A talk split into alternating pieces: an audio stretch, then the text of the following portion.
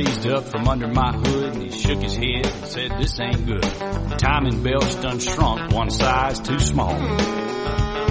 Those spark plug wires are a little too long and your main prod sponder's nearly gone.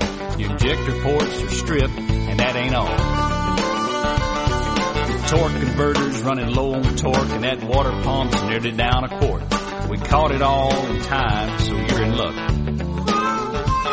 Said, I've got the time and I've got the parts. Just give me the word and I'm ready to start. I think we can bring her in for 800 bucks. And this is Dan Watson sitting in tonight for Jay Zimbauer with this edition of Car Time Radio. Great to be back in here and answering some questions, but as always, I lead in with telling you that I am a certified lubrication specialist, not an ASE certified auto mechanic. So if you have those auto mechanic questions, those detailed, sometimes baffling questions about this widget that won't fit into that widget and they just won't go roundy round like they're supposed to, then save those for the master himself, the professor of automotive technology, Jay Zimbauer. He'll be back next week and he can answer all those questions. Now, generally on the nights that I'm here, I'll have people call in and ask some questions about lubricants for their car, things that they are not sure they understand. And I try to bring you some a uh, little bit of education on lubricants and what you need to look out so that uh, you're not going to come up short on that automobile or truck, motorcycle, boat, lawnmower, whatever you've got that you're worried about. Uh, we want to make sure you get the right lubricant in the right place. Many times today, uh, consumers are at a disadvantage because the market moves rather quickly, and uh, oil that you used 20 years ago just isn't the proper oil to use in a car made in 2016. I remember, uh, yes, I do remember in the 1960s. That's quite a while back. But most cars had 40 weight oil, and they were just getting around to some dropping to 30 weight oils, and there was many people that would believe they should run 50 weight oil in their cars. Well, today, if you look in the marketplace, you're going to find that of new cars, brand new cars, at least half now are using either a 0W20 or a 5W20 and the remainder are typically using 530, 0W30, those type oils. Now that's that's moving ever gently towards thinner oil. And you might ask, why? Why do you if if 50 weight provides such good protection on those earlier model cars, why do we move to these thinner weight oils? And the reason is really all wrapped in around uh, performance, fuel economy, and EPA standards for emissions. So oil has had to change significantly over the last 50 years. And there was an old commercial on for years with one of the manufacturers of filters that would say, pay me now or pay me later. Well, when it comes to oil, I can guarantee you it's pay me now or pay me later because if you use a substandard oil, in your automobile, your truck, motorcycle, whatever you have. I'm not telling you that you're going to go out and start it up, drive to the first stop sign, and the engine's going to seize. That's not going to happen.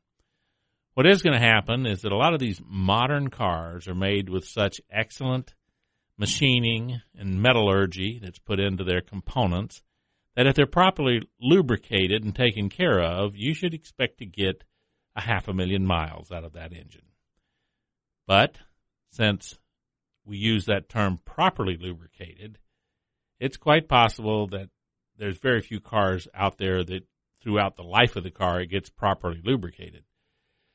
So what happens? It just gradually wears out. That's all. It's like if you took a um, a fingernail file, and you could keep the file from wearing out, and you just kept sliding it back and forth on the jail cell steel bar, somewhere within your life sentence, you would cut through the bar and walk out with nothing but a fingernail file because that gradual, gradual cut, wear, polish will eventually work its way through.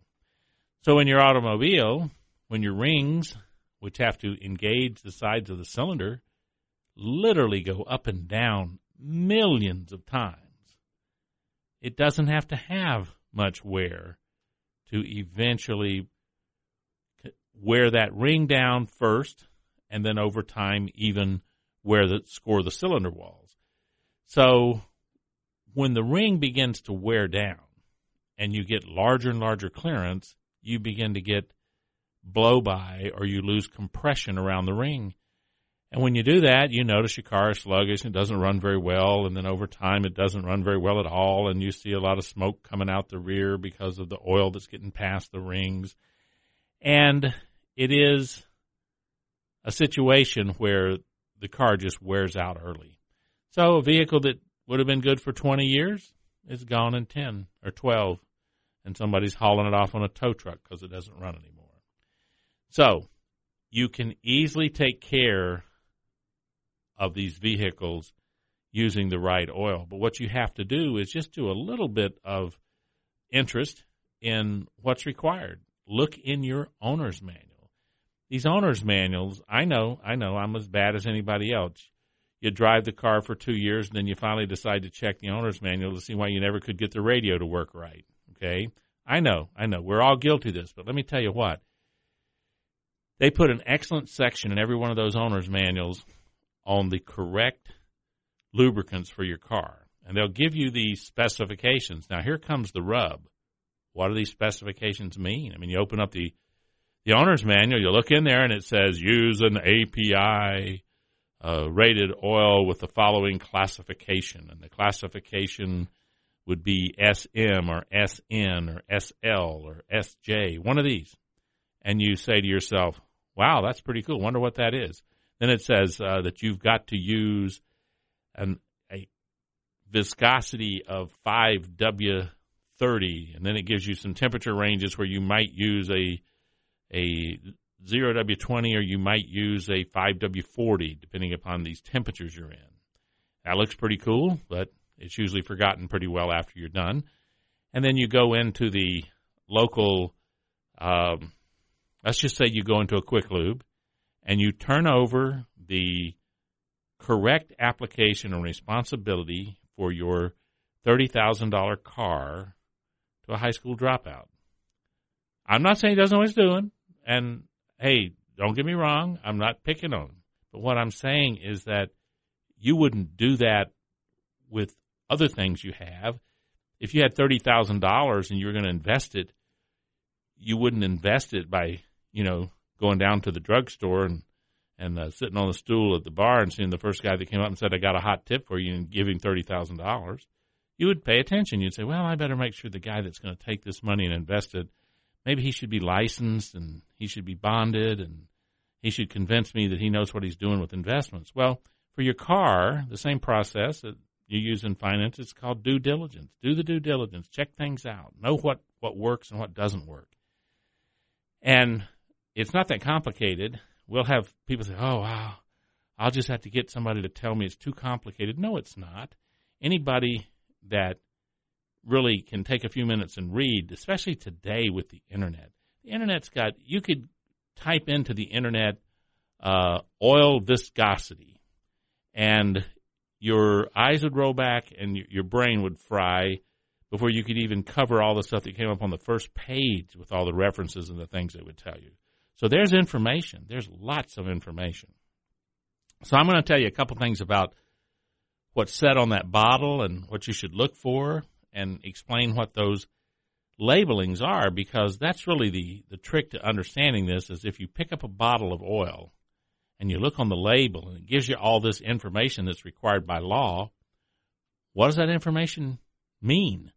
And I'll tell you, I've come to the conclusion I, I saw where California now has decided to um, ban any oil they call obsolete classifications on the oil from the shelf. I understand that. I, I think that's wrong because there are still cars out there that need some of those oils that have the obsolete uh, classification on them. So apparently the person doing this at the Consumer Protection Agency in California doesn't know much about oil, but that wouldn't surprise me. It's probably a lawyer.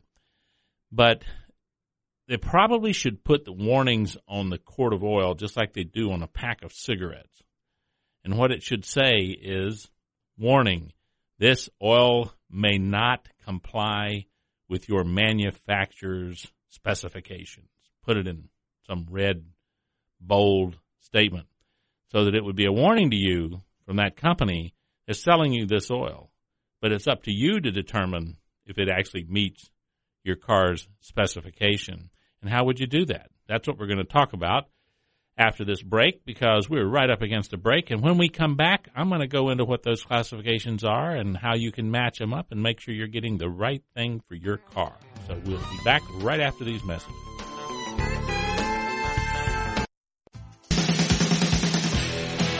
And welcome back to Car Time Radio. Dan Watson sitting in for Jay Zimbauer tonight, talking about lubrication.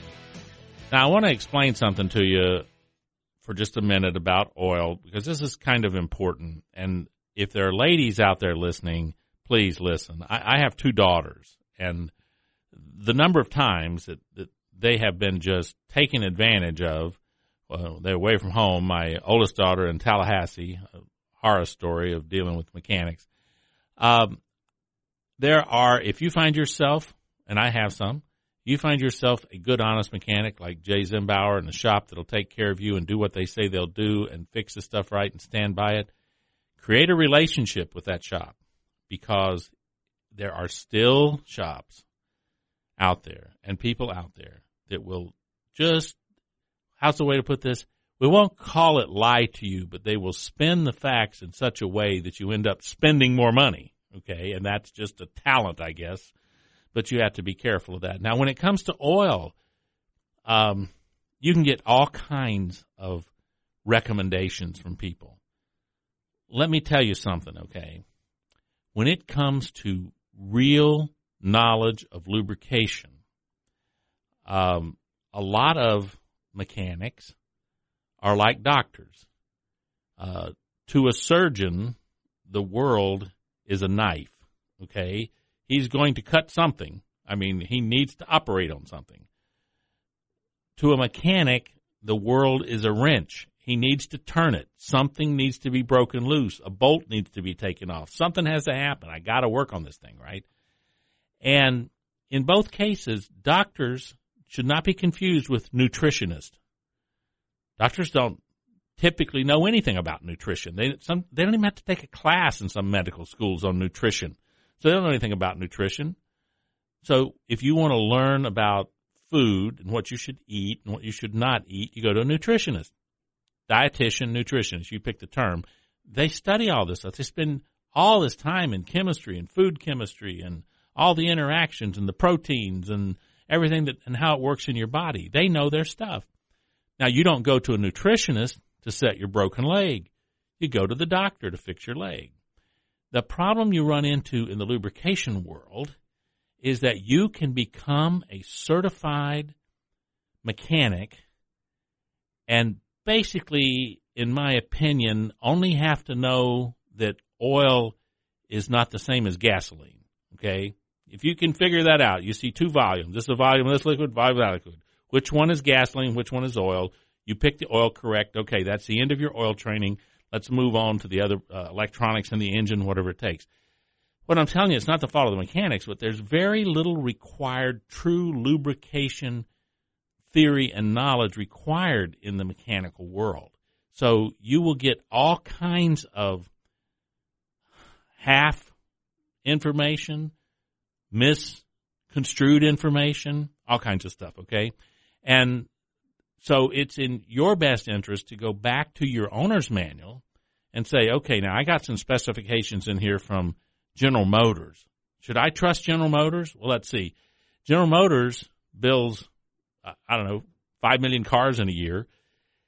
They put warranties on them and they specify the oil to go in. And if they specify bad oil and it doesn't work out right, they have about, you know, a billion dollars in warranty claims to pay and they go out of business. Okay. So there's a good chance that not because General Motors is particularly looking out for you, General Motors looking out for General Motors, but they have to make sure they get the right oil in the car because otherwise it's going to cost them a whole lot of money. So they don't do this on their own. What they do is they have lubrication engineers that get together and they specify the lubrication and what's going to be required and how it's going to work. Now, the way that oil is manufactured by all the guys out there, you know, Texaco, Shell, Valvoline, whoever it is, Amsoil, uh, specifications are written, but you know who writes those specifications?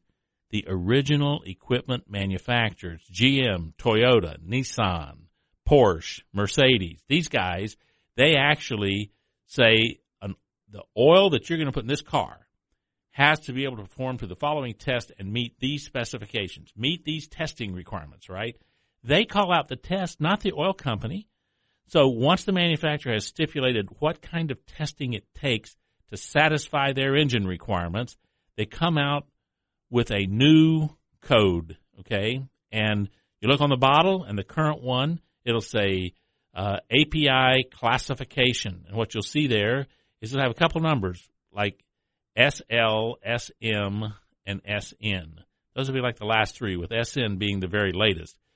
What that means, S is for service. Now, in our industry, we we refer to that as spark. And the reason is, is because it's for gasoline engines. S is for gasoline engines. They take a spark to have combustion. So in our simple mind, we just say S is for spark when it really is for service. It's a service classification. Okay. But SN means for gasoline engines, this is the one that is the latest and greatest requirement of classification. You go look in your owner's manual, and if it says that you've got your car requires, let's say, an SL rated oil, well, according to the standard, any oil that came succeeding that, which would be SM or SN, supersedes that requirement. So as long as it's got at least the SL or later rating, that would meet your car's requirement. Okay? If you have a diesel, it's going to have a C instead of an S. Now they say that's for commercial. That's what they say in the in the books. But simpletons like us out in the field, we say, well, C that's for compression ignition because diesels don't have a spark. So we say C for compression ignition diesels and S for spark ignition gas, and that's how we keep them separated. But if you look at at these requirements, your owner's manual will say what's your classification? What's your service classification for gasoline engine? And if it says that you have to use an SN rated engine oil, then that's what you should be looking for to put in your car. If it says you should use an SL, then you're going to use either SL, SM, or SN. But as these oils come out, they start to move the other classification off the table. You can't find it because they supersede it. If you had a diesel engine and it said, well, you need to use CJ4 oil, well, that exceeds CI4. That's the latest one, CJ4. And according to the requirements of the specification, the CJ4 supersedes the previous ones. Okay, you're getting what I'm talking about. Now, when you look at the weight of oil, because that's what we're going to call it out here, we civilians, we're going to say the weight of oil. Well, in the industry, that's the viscosity or the thickness of the oil, okay? And molasses is very viscous and water is not so viscous, okay? So that's how you look at it. Now, the reason that's important important to you is as a lubrication specialist, I can tell you the number one most important specification for oil in a lubricating system is the proper viscosity. That's just simple. Any lubrication specialist that's had any lubrication engineering training will tell you that's the number one first criteria. Get the right weight in the right situation. Now, so what does that mean to you? Well, it says if your car takes a 5W30, then you should look for 5W30, right? But let me be clear here the first number is not really the operational viscosity number. It's the cold weather pumpability number. So if your car calls for a 5W30, you could use a 0W30, a 5W30, or a 10W30, and you would get you meet you meet all the requirements. The difference is how cold is the climate you're living in. That's all that it matters. If you're living in Saskatchewan, you're looking for that 0W30. If you're living in Florida, you don't care. It could be a straight 30 for all practical purposes, but a 10W30, 5W30, even a 0W30 because that first number is measured at typically below zero. How well will that oil move? The second number is the what we call the operational viscosity. It's measured at 212 degrees. I don't care if you're in Saskatchewan, Alaska, or in Key West. That number is measured at 212 degrees. So it doesn't care where you are. It's measured at 212 degrees. So if your car calls for a 5W30 and you live in Florida, you can run a 10W30 or you can run a 0W30. It really doesn't matter. That second number is your important number. Now, where do they come up with whether it's a 30 weight, a 20 weight, or a 40 weight in your engine? The manufacturer, the engineers, they specify the clearances in that engine. The clearances, how close the metal moving parts come to each other. They also specify what's called the oil galleries. These are little tiny pinholes that allow the oil to come out on the crankshaft to go between the bearing faces on the connector rod bearings and the main bearings. Those are called oil galleries, little holes. You run too thick of oil, it can hardly get through those holes. So it, it will starve the bearing for oil. What's that mean? Well, the bearing will run too hot, and over time it'll wear out, and pretty soon you'll hear this knocking noise, which is when you get too much clearance in the bearing. So you didn't help protect your car by running over thick oil. You wore out the bearing by running the thick oil instead of running the proper weight. Okay? So these are the things that high paid lubrication engineers and mechanical engineers, automotive engineers, figure out when they build these cars. And for my money, for me, I'm a lubrication specialist, and I am not going to challenge those guys that they didn't know what they were doing when they specified the lubrication for that engine. There's millions of dollars riding on that by the automotive company that has these guys work as a team to do this. So I feel pretty sure they've taken into consideration. What they can't take into consideration, though, folks, is the quality of the oil that goes in that application. So when we come back from the break, I will talk about that a little bit of how quality really upsets this design system and how you've got to be sure to cover it up and have high quality so that you can meet the specs these guys are looking for. So we're going to take a break, pay some bills, and we'll be back right after these messages.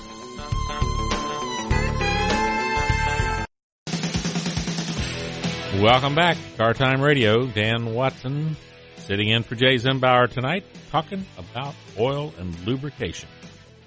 I'm a certified lubrication specialist, certified by the STLE and I am not an ASE certified mechanic. So say those questions for Jay. He'll be glad to answer them. Now, when we took the break, we talked about the specifications called out for by different companies, manufacturers, and what they call for. And I'm pretty confident that uh, any of these major uh, equipment manufacturers are going to spend some money and make sure they get the right lubricant specified for their automobiles, trucks, tractors, over the road diesels, whatever it is. But the problem is they're having in this arena is substandard oil. See, I can tell you that you have to run a certain tire on your Porsche. I can tell you on your your your Porsche high performance vehicle that you're going to have to run a set of uh, high speed, high temperature, uh, Pirelli radials, okay? I can specify that for you. But you can go out and buy some trailer tires down at the, uh, you know, local uh, trailer store where they just make good bias ply trailer tires, and you can paint on the side of them high performance radial and put them on there. But there's a good chance it's not going to work out. So what we have in the oil industry is we have a lot of people painting logos on the side of their trailer tires trying to claim that they're high performance radials. And unfortunately, from the standpoint of the consumer, you have to understand that the American Petroleum Institute establishes the bare minimum spec. That's not the, the top of the line spec. That's almost like saying, "Hey, you got to weigh 150 pounds, or you cannot be uh, in the big boy contest." But there's big boys in the big boy contest that weigh 472 pounds. But you made it. You're 151, so step in there and see if you can handle yourself. Right? Just don't get hurt. So when we're talking about oil in the country right now, it's not talked about much except like people like me in the industry to tell you that we just have a calamity going on. There, there's so much fraudulent oil floating around, claiming to be one thing that it's not. The different good states that have good consumer protection agencies are hammering them and putting them out of business and chasing them across the country. But this is the, the type of stuff that comes up anytime there's people who think that they can make some money. Today, if you buy synthetic engine oil, and I am a big proponent of synthetic engine oil, but please, please be careful. You can buy and pay good money for synthetic engine oil that turns out to be maybe not even as good as a as a decent quality petroleum oil.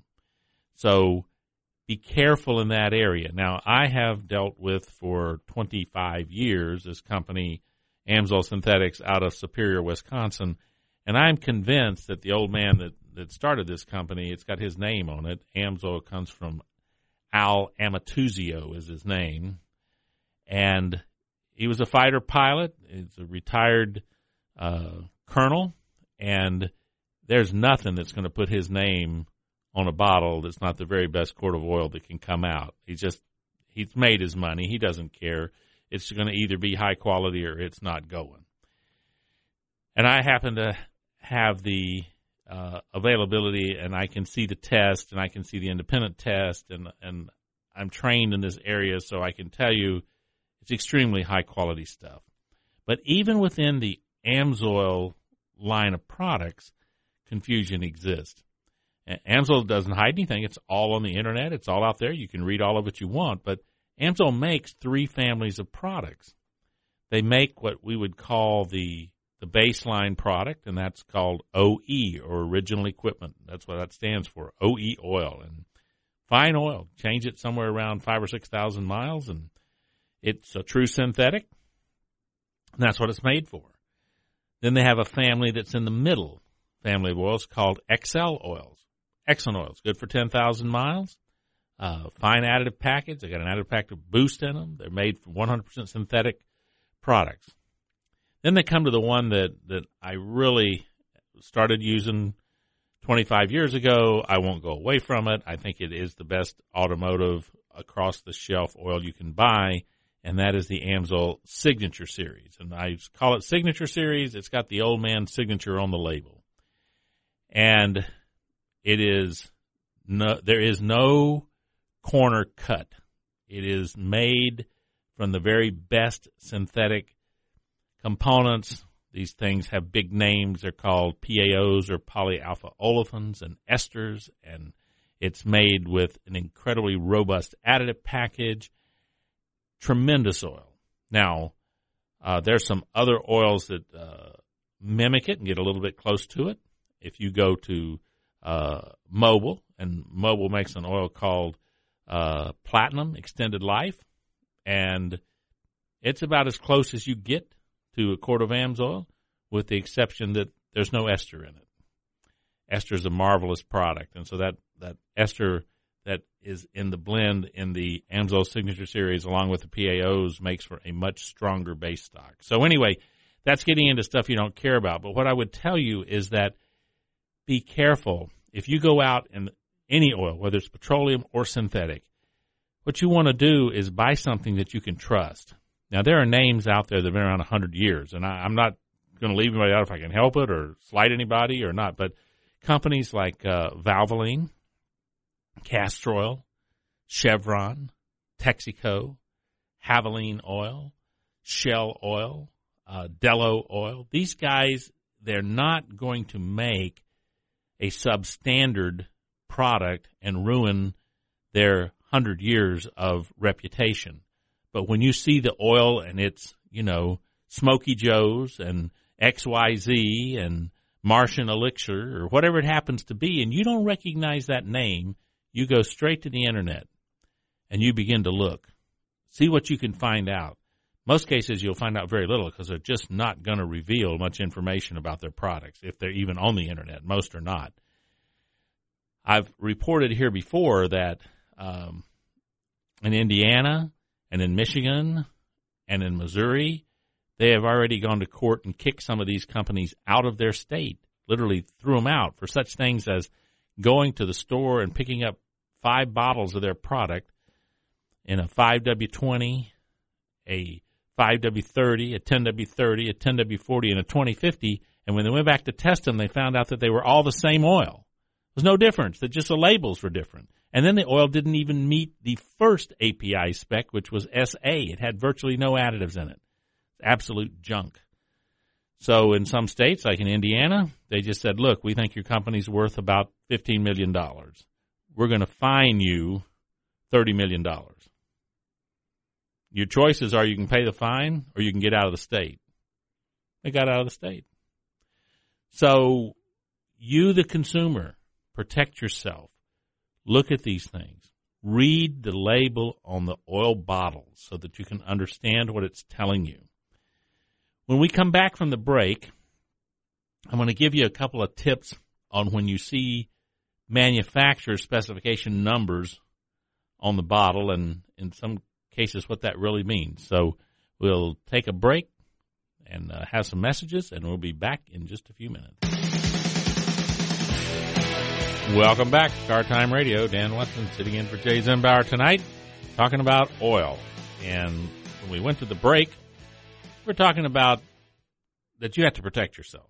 And uh, I just have to emphasize that that you're the one that in the end will end up paying for substandard lubricants because uh, your car will probably make it well past its warranty before you run into any kind of problems. Okay, and um, then it's all yours. And if if somebody puts some real junk in and and you have some trouble, uh, it'll cost you money.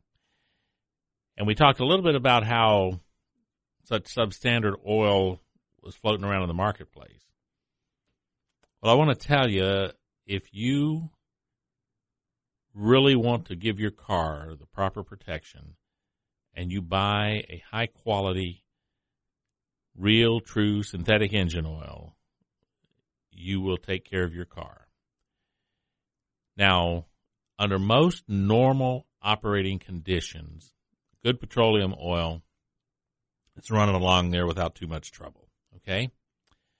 But folks, today with thin oil, meaning 5W30 or 5W20 or 0W20 oils that your manufacturer specifies for your car, if you're going to look at those oils and you want to have the best margin of protection, then I'm going to give you a little example here that you can understand and why you should go to a good quality synthetic engine oil. Let's take 20 weight oil. Real easy to understand. Oil is a liquid. When that oil is being used in your vehicle, it has what they call a normal operating band. For all practical purposes, you could say that's you. Let's say you're like a jogger. When you're jogging at, uh, you know, eight, well, let's say you're jogging at nine minute miles, you're pretty comfortable. You're jogging along, not not working too hard. That's your normal speed. Somebody comes along and says that there's a tsunami coming down the road, and uh, you're going to get run over by it, so you're going to have to start running seven minute miles now. Not your comfort zone you're really struggling. You're huffing and puffing and you're doing the best you can because you're out of your normal band. And pretty soon you're going to run out of gas and collapse and probably the tsunami is going to run over the top of you. Okay. Well, oil similarly has what they call a normal operating band. It's associated with temperature. And a 20 weight oil reaches the top of its normal operating band at about 230 degrees. This is for petroleum oil. Okay.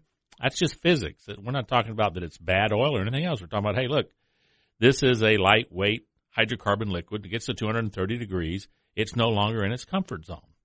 It's moving into what we call in the industry the intermediate operating area. What happens there? Well, it's subject to accelerated oxidation, meaning that it starts to form sludge and varnish.